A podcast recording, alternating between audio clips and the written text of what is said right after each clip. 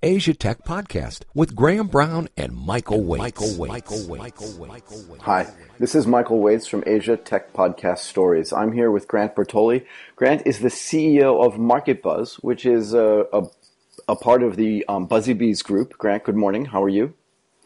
Good morning, Michael. Thanks for uh, allowing me to join you. Oh, God, it's my pleasure. It seems like there's a lot to talk about. I do have a little bit of knowledge about Buzzebees, actually. I know Michael.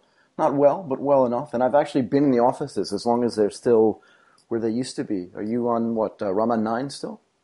Yeah, that's it. And, uh, yeah, I think Michael's been a pretty popular bloke over the last couple of years. So. You think so? Yeah.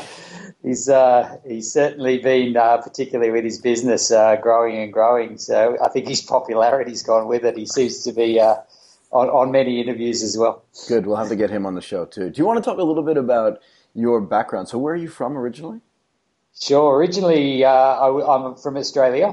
Okay. But uh, I haven't lived in Australia for many years. Uh, in fact, probably over twenty years now. Great. Um, and uh, I came up to Taiwan in nineteen ninety-five and fell in love with Asia, and with the exception of probably four years in the U S, I've been uh, in Asia for uh, the rest of the time. What were you doing? In the, what, what were you doing in the United States for four years, and where were you?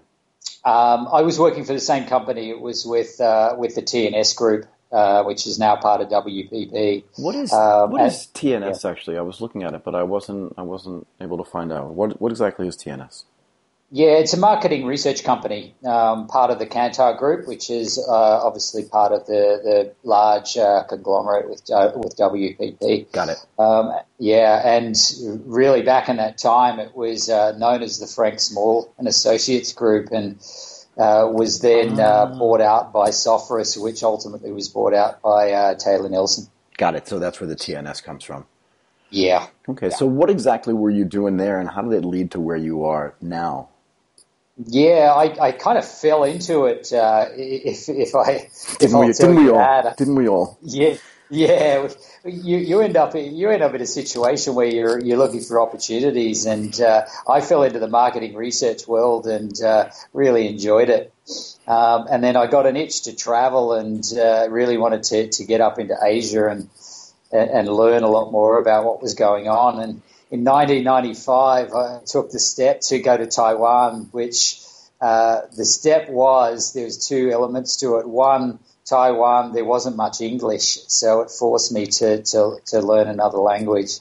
And and two, there was surfing in Taiwan as well, and, and not many people knew about it at the time. So I decided, well, uh, on those two levels, and I, I met the company, and uh, it was a great bunch of people at the time, very dynamic, very professional, and, and really wanted to make uh, something big out of the organization. And, and uh, they were great, uh, really good, and we had a, an exceptional time in Taiwan in, in ninety-five. So how, how important was surfing to you? I mean, it's uh, where, where are you from in, in Australia? Are you Sydney? Uh, for, for, yeah, from Sydney, yes. Yeah, originally from Sydney and Manly. Yeah, oh, Manly, and, fair uh, enough.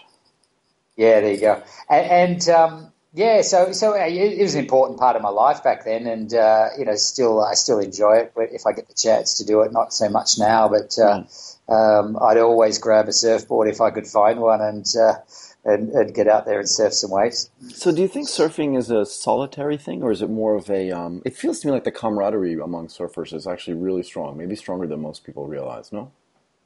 Oh, yeah, I think so. And, and, and it's um, – how would I define it? It's more a lifestyle than anything else. It's a way of a way of life. And uh, and we used to uh, work through the week and uh, go out to the beach on the weekends, and there'd be a whole group, and uh, we'd, you know, uh, socialize together and go surfing together and have dinner and, and everything uh, together as well. So, yeah, there's more to it. Go on surfing trips and go on location, uh, you know, safari stuff. It was all around the country down there. It was great. It was it was really good. So, um, yeah, I, look, I, I enjoy it whenever I can. It's obviously not part of uh, the life anymore, but uh, certainly uh, certainly was an important part. Um, not only surfing, I think, you know, sport in general I, I, I love. So there's, uh, there's there's all elements around sport which I enjoy, and I, I, I, I also – Yeah, I was just going to say I was also in draw, I draw parallels to, to sporting life as well as business, and there's uh, some comp- complementary elements to both. Well, that was the whole point, right? I mean, the surfing itself is actually really interesting to me. I've been a surfing fan since I was a child, right? I used to watch Pipeline on T V. Mm. So mm. been very interested in it, but also because it looks like one thing, but to me it's actually another thing, right? And the whole concept of, yeah. you know, there's only one person on the board at a time, but there really is a complete support system of people around it. And I don't want to be too metaphorical, but I think what you're saying mm. is actually really true. And that's why I actually brought it up, because you can surf that wave alone, or you can surf it with, you know, the guy on the boat who's going to help you if something bad happens, right? Or the person that tows you mm. in. If you're doing tow-in surfing, you're doing bigger waves. A bigger wave is like mm. a bigger deal. You just, there is a support system there sometimes, even if you can't see it. And I think surfers know that. But I also think if mm. it's a, if it's a lifestyle, then that lifestyle actually gets imbued into your business life as well, because you understand that even if it looks like you're doing something alone, you're not. Mm. Mm. Yeah, absolutely. And and there's a there's a tremendous camaraderie with it. And, and as you've quite rightly pointed out, I mean, when you're out in the water and and uh, you, you're out there with, uh, with with others, you're you're talking to them and, and socializing, even even with people you don't even know. Right. Um, you know, there's there's that common link between uh, between each other, and you both have the same sort of enjoyment out of it. And, uh, yeah, it, it really is that camaraderie. And I would hope that those sorts of things are uh, transcended into business, because camaraderie, too, is important with uh, company culture as well.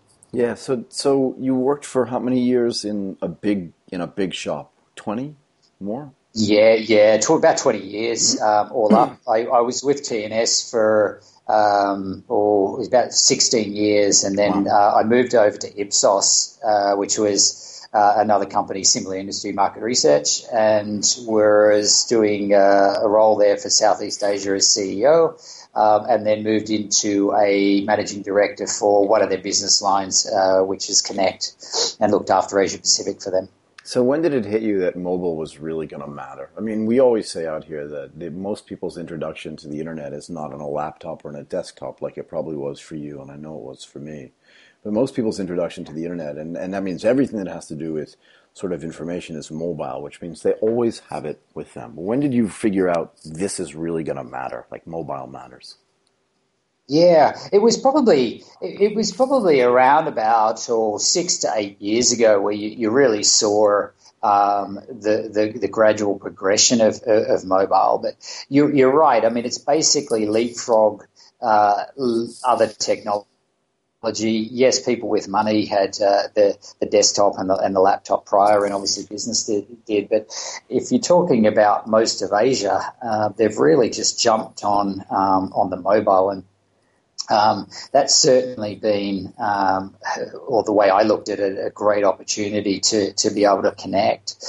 And, you know, I think the importance out of the, the mobile itself for, for Asia is, it's not just about the entertainment value or the personal level, but even the business side of things is is really critical here.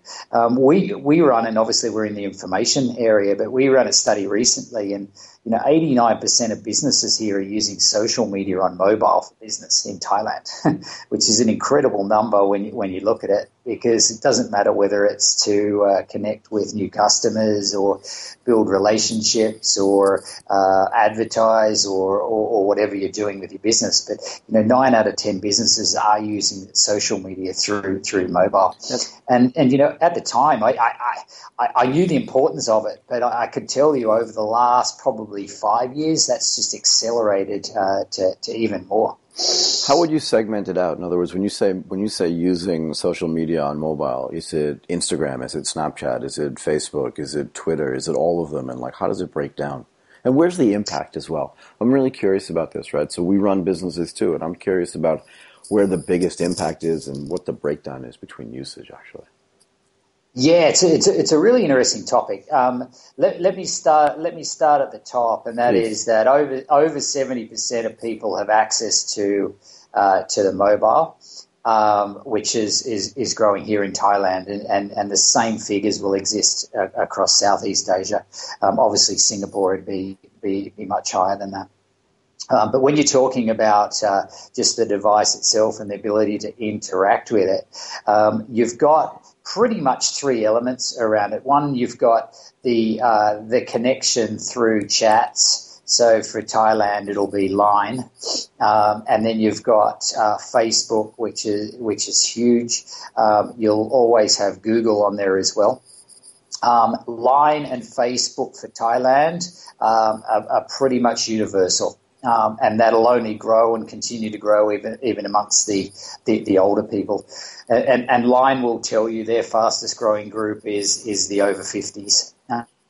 Um, so they're, they're very prevalent in, in, in that age. And, um, you know, their, their connection between the older age people now is, is great because they're all connecting up with each other through Line and sharing and, and doing everything else. Interesting. Um, face, yeah, Facebook, on the other hand, is, is, is very big, uh, very popular. I think there's numbers that are floating around, and Facebook popularizes this. I think Bangkok's probably the the, the largest uh, user and uploader of, of, of pictures in the world. Yes. Um, so, so it's certainly uh, it's certainly a, a, a huge part of people's lives here. Yeah, I mean, I always found it really interesting that Facebook ended up being the, the largest Facebook city in the world was in Thailand. It seems sort of it seems sort of counterintuitive, but I, I think the facts prove it out. And how are businesses using the social media? And you didn't talk about Instagram at all, which is interesting to me. But do, do you consider Instagram in the same package as Facebook because it's owned by the same company?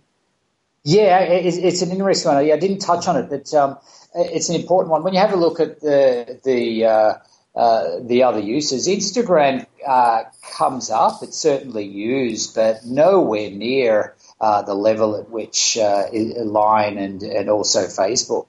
In, in fact, uh, Facebook Messenger is probably used more than Instagram. Um, on the numbers that we've uh, we've looked at, do you simply see, on go, simply go, on the number of users. Yeah, do you see? I mean, the number of users. Sure, Facebook has almost yeah. what one point eight billion, almost one point nine billion users globally, and it would just make sense that for people that are chatting or sending messages back and forth to each other, messages, excuse me, that Messenger yeah. would be the key place for them to do that, um, and yeah, Line, Line as well, just because it's sort of. There must be something like forty million Line users in Thailand alone, if my numbers are correct. So it's a huge installed base as well. Yeah, yeah, it is. It's, it's very large. And, and, and, you know, the point to that is that the social fabric is is one element to it. So, you know, the connectivity and the entertainment value and, right. and everything like that. But um, as as we started to talk about, the business the business perspective of it is, is huge. It's, you know, in the ability to to sell, the ability to connect, uh, even the, the, the payment gateways, which had been previously a an issue to do with online now um, have all been addressed, and the ability to pay online or the ability to connect between offline and online and and uh, go and buy yourself a cup of coffee and use your mobile phone to pay for it these days is uh, is is already available for, for all Thais.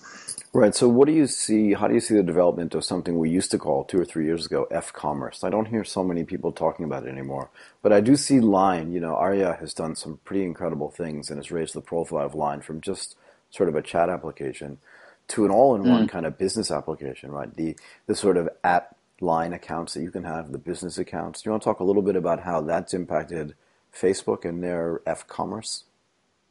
Yeah, I, I think... Um I think both of them have got their own um, benefits to, to, to utilizing the platform.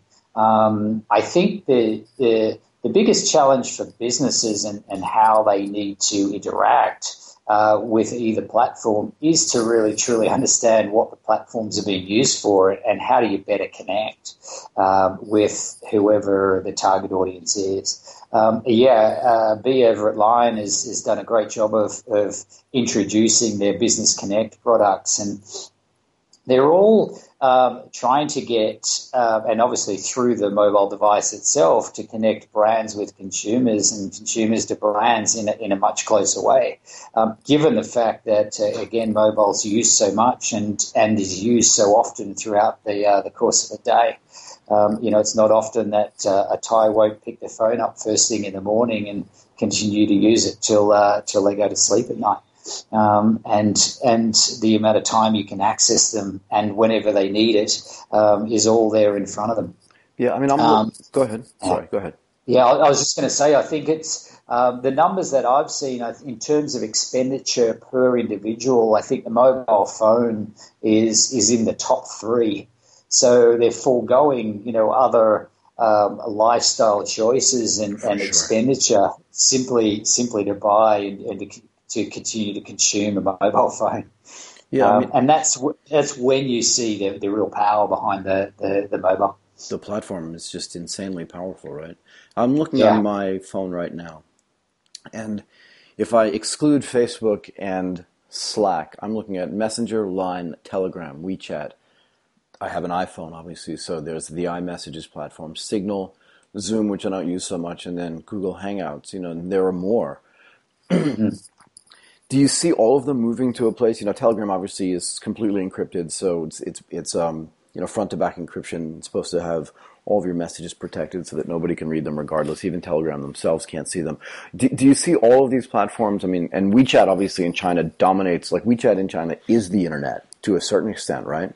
Do you see yeah. Line trying to move in that direction in Thailand and in the rest of Southeast Asia? And what I really want to do is just get your understanding of how mobile works, because then I want to talk about both Buzzebees and Marketbuzzz as well and see what you guys are doing in um, in those realms. So I'm just curious how you feel about the progression of these chat applications, and then let's talk mm. a little bit about how it impacts your businesses.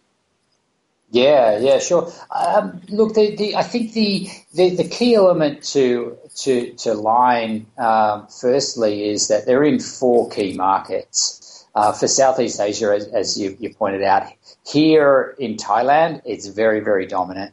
Um, they're starting to put more marketing um, into Indonesia and really starting to pump it up. But usually, what you'll find in uh, in each uh, each country is you'll have one dominant uh, chat app. It doesn't matter which location you go to, um, and you know it could vary depending on which country right. uh, you're in. So, so Thailand, it's obviously um, Line, um, but WhatsApp is isn't isn't isn't there yet. And there'd have to be a hell of a lot of investment to go behind that. But yet it's owned by good backers, so you never know um, how they'll they'll approach things. Correct. I, I think from I think from a Line perspective. Um, uh, From so, for, from my perspective, if you have a look at uh, what their strategy is, they're they're, they're really offering um, or, or trying to monetize those elements around connecting the, the businesses with uh, with the, the people, the ties, a, as much as possible. And I think one of the strategies, important strategies around that, which we also value, uh, is that you only have a certain amount of uh, apps on your phone and only use a certain number uh, throughout the course of a day. So really what they're trying to do or aiming to do is to keep people with inside Line for right. as long as they can. Um, and and be able to interact with them on, on a number of fronts. So whether it's through just the chat app or whether it's through even the T V and the video content um, or even the shopping elements that they've got a, around it, uh, then and, of course, all the business connection options you've got, um, to keep people as active and as engaged in in that platform really is critical for their success. Um, and if they do a good job of it and keep people there and as active and, and offer what the ties want through the platform, then um, they should be able to do a good job of it. They have the reach. They do have the reach. It's interesting to me, though, right, when a platform tries, tries to retrofit a business model onto a platform that wasn't necessarily designed for it. I mean, in that, in that sense, I watch mm. Facebook with the F-commerce. It was never mm. really designed for business transactions, and I think at some point, yeah. for me, right, and this is my opinion, so unsolicited, but I think it falls down a little bit because, you know, there are plenty of businesses on Facebook that have don't have verification, so you don't know whether the address is right. Their ability to map mm. things properly hasn't really worked so well. You know, Line mm. itself is this whole business push that they have. It will be interesting to see how it plays out, right? It's a great idea, like you said. Mm. People interact with very few apps on their mobile devices. I don't even want to call them phones anymore. But mm. that inter- and, and that interaction online is obviously very heavy. Like you said, I don't think it's just ties, but people wake up in the morning and the first thing they do is check their favorite chat app. You know, did my friends mm. contact me? Where am I? Where's my family? You know, and if they're particularly mm. if they're not in, in this country. Mm. But how do they retrofit that whole platform, right? It never had a timeline in it really that people use. How do they retrofit that to then get that business interactivity and then be able to do transactional things to actually make money off it besides just selling the stickers, which had been for a while their biggest yeah. uh, their biggest way to monetize their, their business, which is true, right? But now, yeah. I, I really want to come. I really want to come back to you, right? So you're working at these big companies, and you have this vision, right, for how mobile is supposed to get used. And I've like I've I've bumped up against this so many times, not just when I was working at big companies myself, but even today when I interact with those companies, right? Just getting them to make a decision, any decision. Mm. There are just mm. so many layers of kind of decision makers that it, it amazes me that anything actually ever gets done, right? So the slowness mm. and, and the sort of lumbering ability for them to make decisions is actually interesting to me. But you're here, here you are, right? You notice that mobile is really going to take over the world. You really want to know, what do people think, right? What's their opinion on a product? Mm. What's their view of a brand? Mm. How do they react to things? How do they feel? And what's the best way to get them to give feedback? So then you say to yourself, I can't do this inside of a massive corporation anymore, even though they have all these resources. So I'm going to go to Buzzebees, right? I'm going to work with Michael, mm. and I'm going to do Marketbuzzz. So how does that mm. how does that work? And then do you want to just tell me, I know what Buzzebees is, right? But maybe you can give mm. a little background on that for people that may or may not know, and then talk about Marketbuzzz too and how that grew out of that Buzzebees business, if that's okay, because I'm really curious. Yeah, let me follow the, the, the, the chain there. I, I'm Please. not I'm not close. Uh, yeah, I'm not close enough to to the Line um, overall business. And sure, and sure, sure. Neither am I. Oh, oh, yeah, uh, so I can't I can't really comment on that. I I, I would say if they're trying to retrofit um, their business model, they'd have to be very careful technology-wise to, to get it right. Yep. Um, yes, yes, of course, it was a, a it was a, a very dominant chat app, and the, the key seller was all the stickers. So um, to, to to add different functionality to it, and and to be able to offer a seamless platform um, is going to take a lot of work. Mm. Um, I'm sure Line have, have, have had a look at that and sure. and, and uh, worked on the best possible approach that, that they can um, to, to in order to do it. Um, I think they've been successful so far. Um, however, you know, time will tell if the platform really is able to deliver on all the content that uh, that Thais and obviously the Indonesians and, and Taiwanese and, and so forth want throughout the region. Um, and obviously, obviously for Line, I think the more, their more important aspect around that is they're in four countries. Uh, can they grow bigger than four? Right. Um, and, and grow beyond that. Um, for for our business um, and for for for specific business and Marketbuzzz, um, yeah, we we set up. Um, Only two and a half years ago, so it's a, it's a very new business for us. And I originally had spoken to to Michael um, about the opportunity, and and his uh, his base of people had, had had grown to a substantial amount even when I joined, which was probably about three million Thais on smartphone um, through uh, his uh, his applications that they've built. But that, that's and, not uh, ju- that's not just Buzzebees, right? Yeah, the Buzzebees was three million when I joined, um, and then it's progressively gone to um, over twenty million now. Uh, that's total users. Active users is about ten million on the Buzzebees platform. Buzzebees is on just the Buzz, a, Buzz, it's, Buzz. it's a mm. mobile e-commerce platform. It, it's a mobile C R M platform. It builds loyalty uh, through uh, their corporate partners. So they've got a number of, of different corporate partners that they have, um, and they connect their customers to privilege programs, to an e-commerce uh, environment as well. Similar strategy in the sense that, you know, if you can keep people as active as possible and give them what they want, so it's shopping, uh, mm. e-commerce, it's, it's privileges, so give them free things or give them discounted options, and, and you know, we know what works and, and, and what doesn't. doesn't work here, and um, we can offer the best deals to, to our corporate partners. And as that grows and builds, there's a tremendous amount of information that's collected behind uh, behind the uh, uh, the users. Um, in addition to it, uh, we can tap into those that user base. Um, and ten million Thais out of a total population of sixty, sixty-seven million and growing.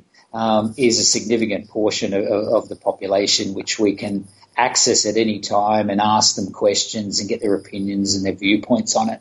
Um, so that's really how Marketbuzzz was created. It's really a subsidiary of, of Buzzebees, and we define it as a, a one-stop shop for uh, really mobile uh, market research and, and, and marketing solutions. And this, and is that a is that a profit-making business as well? Is it more set up as a cost center business for Buzzebees just to better understand how their ten million monthly active users and their twenty million sort of subscribers or downloaders are using the platform? What's what's the sort of mid-goal and mid-term goal and long-term goal for how that that platform's going to work? What's the idea? Yeah. Yeah, for, well, for the platform itself, it, it's obviously to grow the base and, and keep people as engaged and as active as possible. Um, so, so that's the important thing. Our business um, certainly relies on, on those numbers because it provides the access point to uh, uh, to the ties to, to collect and uh, and look at the the opinions or the, the viewpoints from them. So the long-term goal is certainly it's not there for uh, just to, to add engagement. It's it's really there to to uh, add to our clients um, and and to build a, a formative business. In fact, when you have a look at it, there's not too many competitors in the the data and the market research for the collection of information that's anything close. Um, you've got other companies which have one hundred thousand, uh, maybe one hundred fifty thousand at best, fifty thousand. Uh, but you have to ask the question, is that good enough to collect all the information that you need, and is it representative of, of Thailand as a market? Um, I'd rather bet on having ten million than one hundred thousand. Yeah, I mean, in, in almost all cases, the more the merrier. Not necessarily in all of them, but in most cases, for sure. Yeah, but what? But, absolutely, and just just a point please. to that, and and, and you, you know, when when you're looking at some of the target audiences that our clients are looking at, you know, in, in recent cases, it's it's been mothers with kids, with uh, you know, young kids, zero to three, and you know, when we can access over two million of those and and uh, give people feedback on it.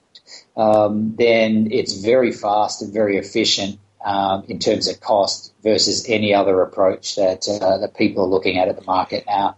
Um, what does it mean? It basically means that the, the companies that are using it can make decisions a lot faster um, and can be uh, and, and can be on top of the decisions much quicker than, than perhaps what they've been used to. Do you want to just walk me through how that works? So you have these ten million users, right? Do you actively mm. do you Do you actually go out and ask them questions, give them surveys, and kind of expect answers back from them? And I guess in return for that, they'll get some bonus points and they'll get goods on the other side. I just want to know exactly how that process works so I can get a better understanding. And then understand, yeah. like, so there are, out of those ten million, you know, there's a certain percentage of them that are mothers with small children. And clearly, mm. you know, baby sites, whether it's, you know, Tembe in, in Vietnam or anywhere in Indonesia where they have these baby sites, they're going to want that information so they can better target what those mothers want. Um, the Asian Parent is one that probably does this really well, right, regionally out of mm. Singapore. But I'm just wondering, like, how does yeah. that process exactly work, if you can walk me through it? Yeah. Let, let me take a step back there. Every company needs information to make decisions. They use a lot of the, the, the data and they collect uh, they collect that information.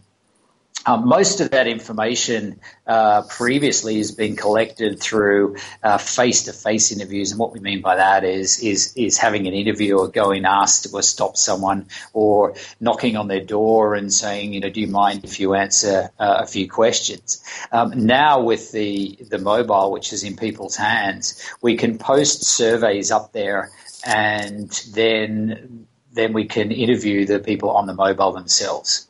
Um, now, we make sure that's targeted. So, yes, it can be a mother uh, with kids zero to three. It could be uh, someone who is passionate about um, automobiles. It could be a fitness fanatic. It could be consumers of uh, this type of beverage or that type of beverage. It be, could be uh, those people who use fast food. It just depends on, on who our clients are. Most of them are large-scale multinational clients um, that are looking for information on, on their products or their brands or services. Um, so we'll collect that information. We'll post the survey up. Uh, they will uh, obviously be designed, the survey will be designed to a specific objective based on what the client's information needs are. Uh, we collect that information back. Uh, we simply post it up. We collect thousands of, of, of responses back. Um, then we process the information. Um, we analyze the information for certain clients and then send it back to them. And when you say you post up a a survey, yeah, well, what, is, what does it look like to yeah, you as a I'm, user? I'm in the Buzzebees platform. I'm looking for some yeah. rewards or some benefit, and a survey pops up. Is that what happens? Yeah, let me let me paint the picture there so it's a little bit clearer. Thank you. Um, with inside the application, um, we've got all sorts of different types of programs running, and, and some of them are privileges where you get discounts. You click on it and get a discount of this and that. Um, for the surveys, it's it, it's somewhat similar. You see a, a campaign up there. We call it a campaign, which is effectively a graphic picture up that you can see with inside the application, and it says something like um, answer a short survey and redeem points. Um, so if they answer the survey um, and complete it, so it's a completely opt-in, it's their choice whether they do the survey or not. They can click on it, then they start to fill the survey in. Once they fill the survey in, um, on the platform itself, uh, you get points. Um, so every activity that you do, you get points, and you accrue those points similar to a frequent flyer program. Um, and then you can redeem them um, in either on the platform itself, so you can, for example, buy from our e-commerce uh, platform, or even offline. So if you wanted to uh, use your, your points and uh, buy a coffee, uh, you can go and go and buy a coffee at certain locations to to uh, use your points that way as well. So offline to online, uh, we we offer as well. So that's interesting. And then what do you do? You just accumulate all that data. So you're basically paid by, I'm going to make it up, right? Coca-Cola just says, we really want to find out, or Pepsi, or whoever. Pepsi probably not so much anymore. Um, but these big companies that want to find out some information about some group. I guess the uh, the reverse question is, if I'm a Buzzebees user, how do you know, like, how do you get my full information? How do you know who I am? Do you know what I mean? Like, you, of course, my phone has yes. a M A C address and all the other sort of basic information that's on the phone, but how do you know who I am? And what, like, yeah. how do you know if I've got a three-year-old kid or a twenty-year-old daughter? Yeah, sure. I, I mean, the, the first point um, around that, and this is really important for a market research perspective, is we never link an individual's name. It remains anonymous anyway. Sure. And and when our clients, such as the clients you've mentioned, and uh, and many more multinationals, um, they, they're collecting information specific to to that target audience. So we ask questions uh, to ensure that we get down to that specific target audience. So um, we ask questions on whether they have kids, um, how old is the kids, um, and then we only ask specific questions when we know they've got a kid, say, for example, zero to, to three. Um, and then we ask the certain questions around that. Yeah. Yeah. Uh, okay. Yeah, no, it's just interesting to me. I mean, Asia is a place where people are willing to actually give up information about themselves in return yeah. for some type of benefit. And frankly, yes. privacy as it stands and as a concept is really kind of a new concept. I mean, if you look at what happens yeah. in the West, people are all up in arms about, you know, you know this about me, you know that about me, but I don't think most people, first of all, I think most people operate in a way that's um, honest and open. And I frankly don't think that anybody that's not doing anything wrong really cares if you know how old they are and how many kids they have. I don't think that's yeah. a problem, right? And I think that the ability to accumulate that data, if that's what Buzzebees has been able to do or Marketbuzzz has been able to do, Um, and then give that information. Look, it's no different than what Nielsen used to do in the television market in the United States, or just these sort of blind, you know, cola tests that they used to do. You'd sit down, you'd give your information. It wasn't associated with your name, but you were happy to do that and get a free case, free case of Coca-Cola, whatever it was, right? Yeah, absolutely. And you, you, the, the points are absolutely correct. Uh, you know, we, we never divulge the information anyway in terms of linkage to an individual or a phone number in any way that they can be tracked back. But you, your point is very, very correct, and that is even even for Thailand, but the other countries as well, people are willing to give Uh, opinions and viewpoints. But I would say this, it's dropping considerably, because what we've found over the years is is the, the big corporations keep saying, oh, can you add this question and can you add that question? And you end up with an interview that's an hour long. Okay. So on on average, on average, you know, you've got someone standing on the street corner uh, for an hour long asking them all these sorts of questions, and it's just not right for the individual. And while they're accepting of it because they're being paid for it, it's becoming really hard to to uh, to get them to give you that time. And you know, mobile, again, allows you to do that. And and in fact, one of the key points that, that we have uh, have been very clear with our business is we don't accept any interviews longer than fifteen minutes. And fifteen minutes is still a reasonable amount of time yeah. to, to collect information. And you can go back and ask these people as many questions as you like. Um, that's okay at another time. But at any one given time, you got fifteen minutes to ask the questions that you uh, that you need, and that's that's reasonable. Our clients have found it uh, fine. Um, they ask multiple surveys if they need to to get more information, um, and obviously it is cost efficient to do it that way. Uh, but you don't have the issue with people saying, "Okay, do I do I still have to answer these questions after an hour?" Right. And then you have to question what what information are you going to get back, because I'm sure after forty-five minutes, I'd be probably saying four, six, five, three, two, whatever the answer is going to be. Yeah, I don't think really anybody too much about it. Right. I don't think anybody, I don't think anybody cares. I mean, I think you're right. There is a there's a time limit, and but you also bring up another really interesting point, and that is, I'm willing to give away some of my privacy because the privacy itself, to me, whoever me is, right, doesn't have necessarily that much value. But I don't really want to give you that much of my time because it's the only thing I can't get back.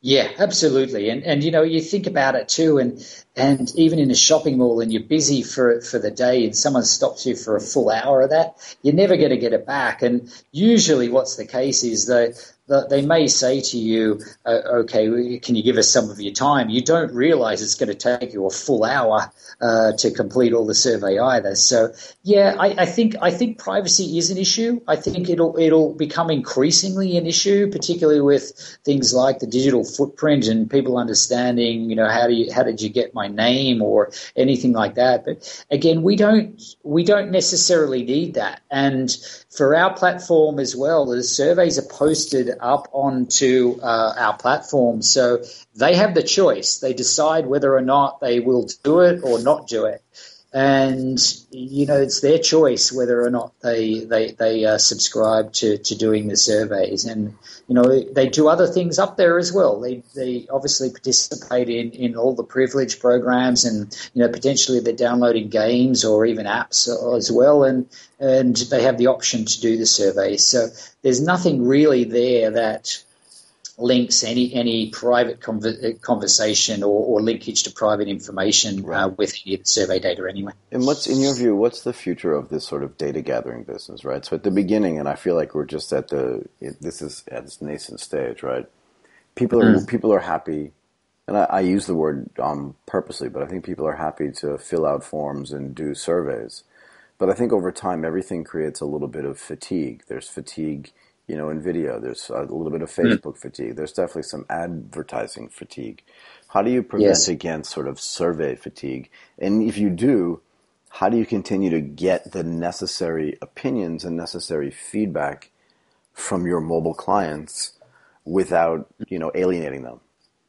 Yeah, what's the future? Uh, very good question. Yeah, I, if I if I look at it at a broader level, um, what you've got now with the situation with uh, technology and, and mobile phones and everything like that, um, you've got more data that's collected than we've ever ever possibly seen. And, surely, you know, the, the the numbers will tell you that it keeps increasing. And and I remember even going back to two thousand and seeing. Uh, the year two thousand, that is, and seeing how much data was collected just over the nineteen nineties. And that was just really the start of, of what computer technology was all about. And as we've grown, it just continually increases. Um, and with it comes, you know, better systems, better process, uh, bigger size um, engines to run it on. Uh, but in the, in the end, you've got a lot of information, and companies need to be able to sift through all that information and, and make decisions. So if anything, there's probably too much information at the moment, and it's trying to create the value uh, from the data that they're getting in addition to supplementing what they don't currently have. Um, so I would then supplement that by saying that all all companies need the information. There's no question. So data strategy is really at the center point for for all all, all corporations. Um, and then if you then split it up and say, okay, well, what's right information and and what is is, is so important for my business, um, then you have to you have to have a strategy around that to determine what it is. Um, information that we're collecting at the moment um, is information that can be done via surveys. Um, but yes, you're right. People only have uh, patience to do a certain number of, of, of questionnaires, and you know there there there is uh, only uh, so much you can take of those as well. But we're also collecting information um, on. Um, let me just give you some examples, but one of them is passive monitoring. So it monitors your behavior um, on uh, the device. And so it, it allows you to, to know exactly what you're doing, where you're going, um, which apps are you using, which websites are you, you going uh, to search or or to buy. So we're collecting information, but it doesn't necessarily have to be in, in the in the survey format. The survey format is really just for questions you don't know um, and need that extra information. And usually, usually that's around why. The what the why questions. Why are people doing this, or why do they like that product as opposed to that? Um, all the behavioural information is collected through other means now. Yeah, it's interesting. So, of, you, so yeah, a lot of it is right. So you're basically operating in the background on, on your application. So Marketbuzzz or Buzzebees actually has a background process, presumably that runs and essentially follows people, not just location-wise, but where they're looking yeah. at on the internet. So you're tracking, you know, if I open a website that has bicycles on it, you're like, oh my God, this guy loves bicycles, and you kind of record that somewhere. You make a really interesting point earlier, right? This whole concept of too much information, it always gets back mm. to me to something that um, one of our sort of quant traders said to me when I was at Goldman Sachs, and that is, you know, engineers spend all this time sifting, like you said, through data. And really what they're trying to do is separate signals from noise. And the yeah. more data you have, the more – it's just information, right? And some of the data is really useful, but finding the useful information is getting harder and harder. In, a sen- in mm. essence, finding those signals and eliminating that noise. In other words, getting more mm. data, like we said earlier, um, in all cases is not necessarily better by definition because you've just got to sift through way more of it, right? Um mm-hmm. Now, to the extent that you can find those signals, those signals may be more powerful. But it's interesting to me that, like you said, it's not just surveys. It's literally tracking what people are doing in the background to find out what their interests are, what you know, what their location is, and things like that. And that, that to me, is really where the mm. future of this data collection is gonna is going. So that's interesting. Yeah, it is. It's it's it's it's. Uh... And it comes back to the point I made on the strategy, and you, you, you put it in a wonderful way with the engineers, um, and that is that you know you, you've got to sift through all this noise um, in order to find the patterns. But uh, you, there's another layer to that, and, and that is that someone has to process that information and right. make sense of it. Right. Um, and, and and in order to affect or influence the decision that the company's going to make, um, they have to take that data and say, okay, this is what it means for the business, or this is what it means for our, our marketing, um, and and for whatever reason. So you've probably got the three layers. You've got the data. Um, you're you're then analyzing the data through whatever means, um, and then you're taking critical decisions on it. Right. So what does that what does that mean for the structure of the Marketbuzzz business, right? Because the Marketbuzzz business, it's not a consumer-facing business, right? It's a B two B business, yes?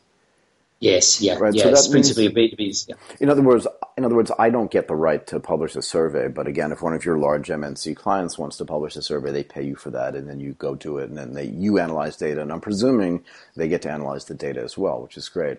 But does that mean yes. that Marketbuzzz, right, because Does does that mean you go out and hire a slew of data scientists, so that you maintain all of that data that you capture as well, and you build your own, you know, database is the wrong word, right? But that you build your own proficiency around it, or do you outsource that the data analysis stuff that you do, but just create the way to to um to get that data? Do you know what I mean? Yeah, it would. Yeah, I, I I know exactly what you mean. The first the first element around it is that uh, the the data that we collect. um, is in different formats. So we, you know, we call it structured and unstructured data, and yep. and it comes from various different sources. So the, the key point to that is it, it will always come from different um, uh, different sources anyway. Um, we have the team here, and part of the Marketbuzzz business is to have yeah the data scientists or, or really the data analysts that are compiling the data, um, processing it. In other words, removing all that noise nice. out of it. And, and then making sense for, for, for the clients. And really, that's our core business. Um, it doesn't really matter what the, the data is coming in and whatever format. Um, we'll do it, yes, with surveys if we don't have the information. If we do have the information or we collect it in other formats, we combine it and integrate the data together, um, and then to, and then send that off to, to our, our, our corporate partners. But and do you get paid also for helping them make those decisions, or do you just provide sort of the trend that's in your information, leave it to them, and just say, okay, look, you, you now you need to decide where you place that Coca-Cola machine, or how much um, yeah. you know fizzy water you put into the into the case? Like, is how how does that work? Yeah, it varies. Um, so, some clients just need the data to make a quick decision. Um, so is this concept better than that concept? Okay, we'll go with that one over that one. Easy decision. Um, if it's more uh, strategic, then uh, they will require um, more consultancy um, and, and and obviously helping them or, or working with them to make the decisions that they need for their business. So it works both ways. Principally, if, if you looked at our business, a lot of it more is to do with the data analytics side at the moment. Right. Um, but that, about twenty percent is more the consultancy uh, work as well. Yeah, I mean, it, to a certain extent, that business, it's really like, in a way, it's almost like Buzzebees is just a facilitation business for data collection to create a data scientist um, function on the Marketbuzzz side. It's just an interesting combination mm-hmm. of both of those businesses. How big is your team? Yeah. And and just it really, that's the platform. So we offer the platform for our clients to to, to access and the ability to collect that information back. Right. Um, if they want the extra services, we've got them, um, and, or, or we partner with other companies, which we, we, we do quite a lot. Right. Uh, we partner with other companies who are uh, working with their specific clients that uh, that make those decisions. So in principle, it is the platform, and we collect the data. Yeah, and, and the team itself um, is is growing. We're uh, a, a team of, of six at the moment, with a number of uh, positions that we're we're uh, aiming to fill by the end of the year. Uh, the growth that we've seen. And and I will tell you that the, the, the number of the people doesn't really indicate the size of the business, because technology is, is really the principal driver here. Um, so you don't necessarily need as many people to achieve what we need to. Um, in terms of the data collection. Um, but uh, it's growing. I mean, the business itself uh, this year will probably grow by uh, three hundred, about three hundred percent. So it's uh, it, it's going from uh, it's go it, it's growing at a fast rate, and, and that's the same projection as what we had last year. Yeah, congratulations. There's nothing like being in a business that grows three hundred percent a year. Yeah, yeah, and, and that's just that's just the analytics team I've, I've spoken about there. Of course, you've got the other supporting units and, and so forth, which we've got um, with the support of Buzzebees as well. I mean, Buzzebees is now, I think, at about one hundred sixty staff, right? It's um, a, and that's business. a That's a business that's just started in two thousand twelve as well. So, yeah, uh, yeah, yeah, we can't really call it a startup anymore, because no. it's it, it's growing so quickly. Well, and it just it sits in a conglomerate of other businesses as well, which it makes which always makes what Michael does uh, pretty interesting. Um, yeah. So, what is the future? Do you expand into other countries, into other regions? Do you have you must have competitors globally, right? I mean, you cannot be the only people out there creating, you know, data. Like this. Yeah. So what's what's the what's the end game for this business, you think? Yeah, the, the, well, the, the way in which we collect it on, on the platform is is fairly unique, um, and and the way in which we do that um, is um, the co- the competition um, tends to be more panel companies, um, and you know again they the, their sizes. Uh, determine uh, the amount of work that goes through. Sure. For us, it works the other way, where you know where the, the size of the, the engagement programs, loyalty programs helps or benefits us in that way.